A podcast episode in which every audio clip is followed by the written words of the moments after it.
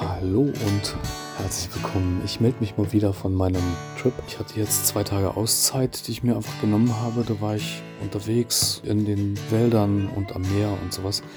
Auf dem halben Rückweg bin ich über ein Problem gestoßen, dass ich in Swinemünde nicht über die Fähre fahren kann, die ich mir ausgesucht habe. Und die zweite Fähre war einfach extrem voll, so dass ich mich kurzerhand entschlossen habe, noch einen Tag ranzuhängen und unten herumzufahren. Der Tipp an dich, wenn du den Plan hast, in den Norden Polens zu fahren, nimm dir echt richtig viel Zeit. Die erste Fähre ist nur für polnische Mitbürger, die auf der anderen Seite wohnen und arbeiten. Also die haben mich da gar nicht raufgelassen lassen. Und im Grunde der Tag war komplett allem geschuldet, vor allem der Nichtvorbereitung. Ich habe einfach nicht geplant, so ins Blaue zu fahren, ist in so einer Situation ganz schwierig.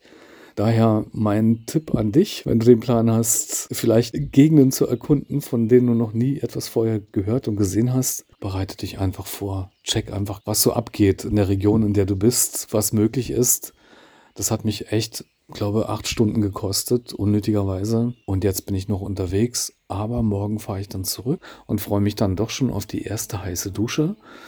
Ich hatte ja soweit alles an Bord, aber irgendwann ist bei mir dann doch auch das Ende in Sicht, dass ich Bock habe, auch wieder in mein Refugium zurückzukommen. Auch wenn ich das sehr liebe, unterwegs zu sein.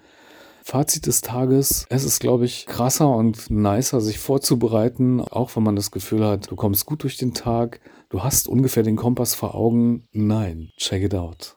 Ich war jetzt gut zwei Tage nur off, also so unterwegs für mich und da gibt es eigentlich gar nicht viel mehr zu berichten, außer dass ähm, ich mit meinem Wasservorrat etwas unvorsichtig war und festgestellt habe, hm, okay, da hätte ich ein bisschen mehr raufpacken können ist auch ein Erfahrungsprozess und genauso viel auch meine Kühlbox aus. Da habe ich aber in einem Blog einen Tipp bekommen, dass man die Kühlbox auch ankühlen kann, so dass der Kreislauf, der Kühlungskreislauf wieder in den Fluss kommt. Das ist eigentlich so der Grund. Das hat gar nichts damit zu tun, dass es zu warm ist oder sowas. Also da auch nochmal eine Entwarnung. Und ich stand ja wild, also ich stand frei praktisch. Da hatte ich also keine weitere Chance, irgendwie zu reagieren, was auch okay war. Da habe ich einen Platz gefunden, der mir gut gefallen hat. Augenscheinlich. Erstmal sehr schön an einem See, an einem sehr schönen See, sehr ruhig. Ich war fast allein, es waren nur zwei Angler da und ja, ich war vielleicht 20 Minuten gerade ausgebreitet mit meinem Abendbrot, Vino und dergleichen.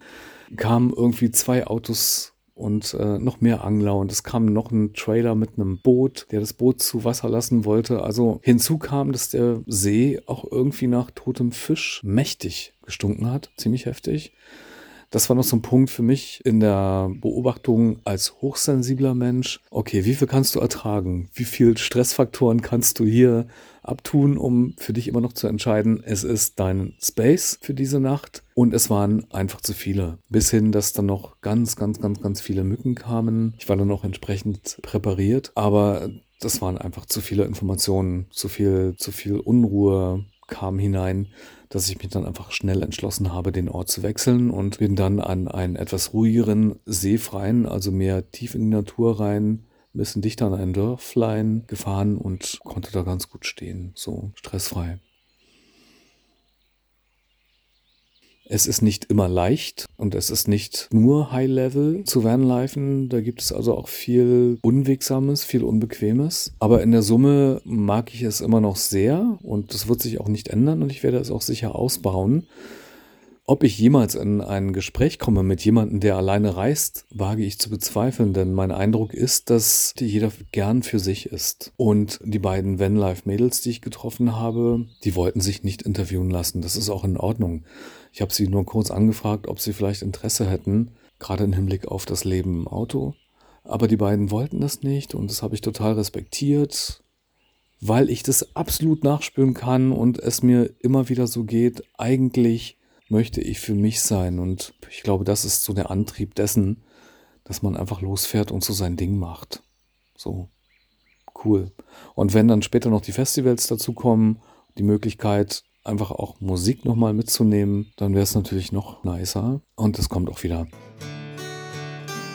Das war wieder mal Katerfrühstück, dein Gedankenpodcast für wilde Freigeister, jetzt auch temporär für kurzzeitige Aussteiger hochsensible und kreative Leute. Ich bedanke mich, dass du dabei warst und hoffe, es hat dir gefallen. gern den Daumen hoch.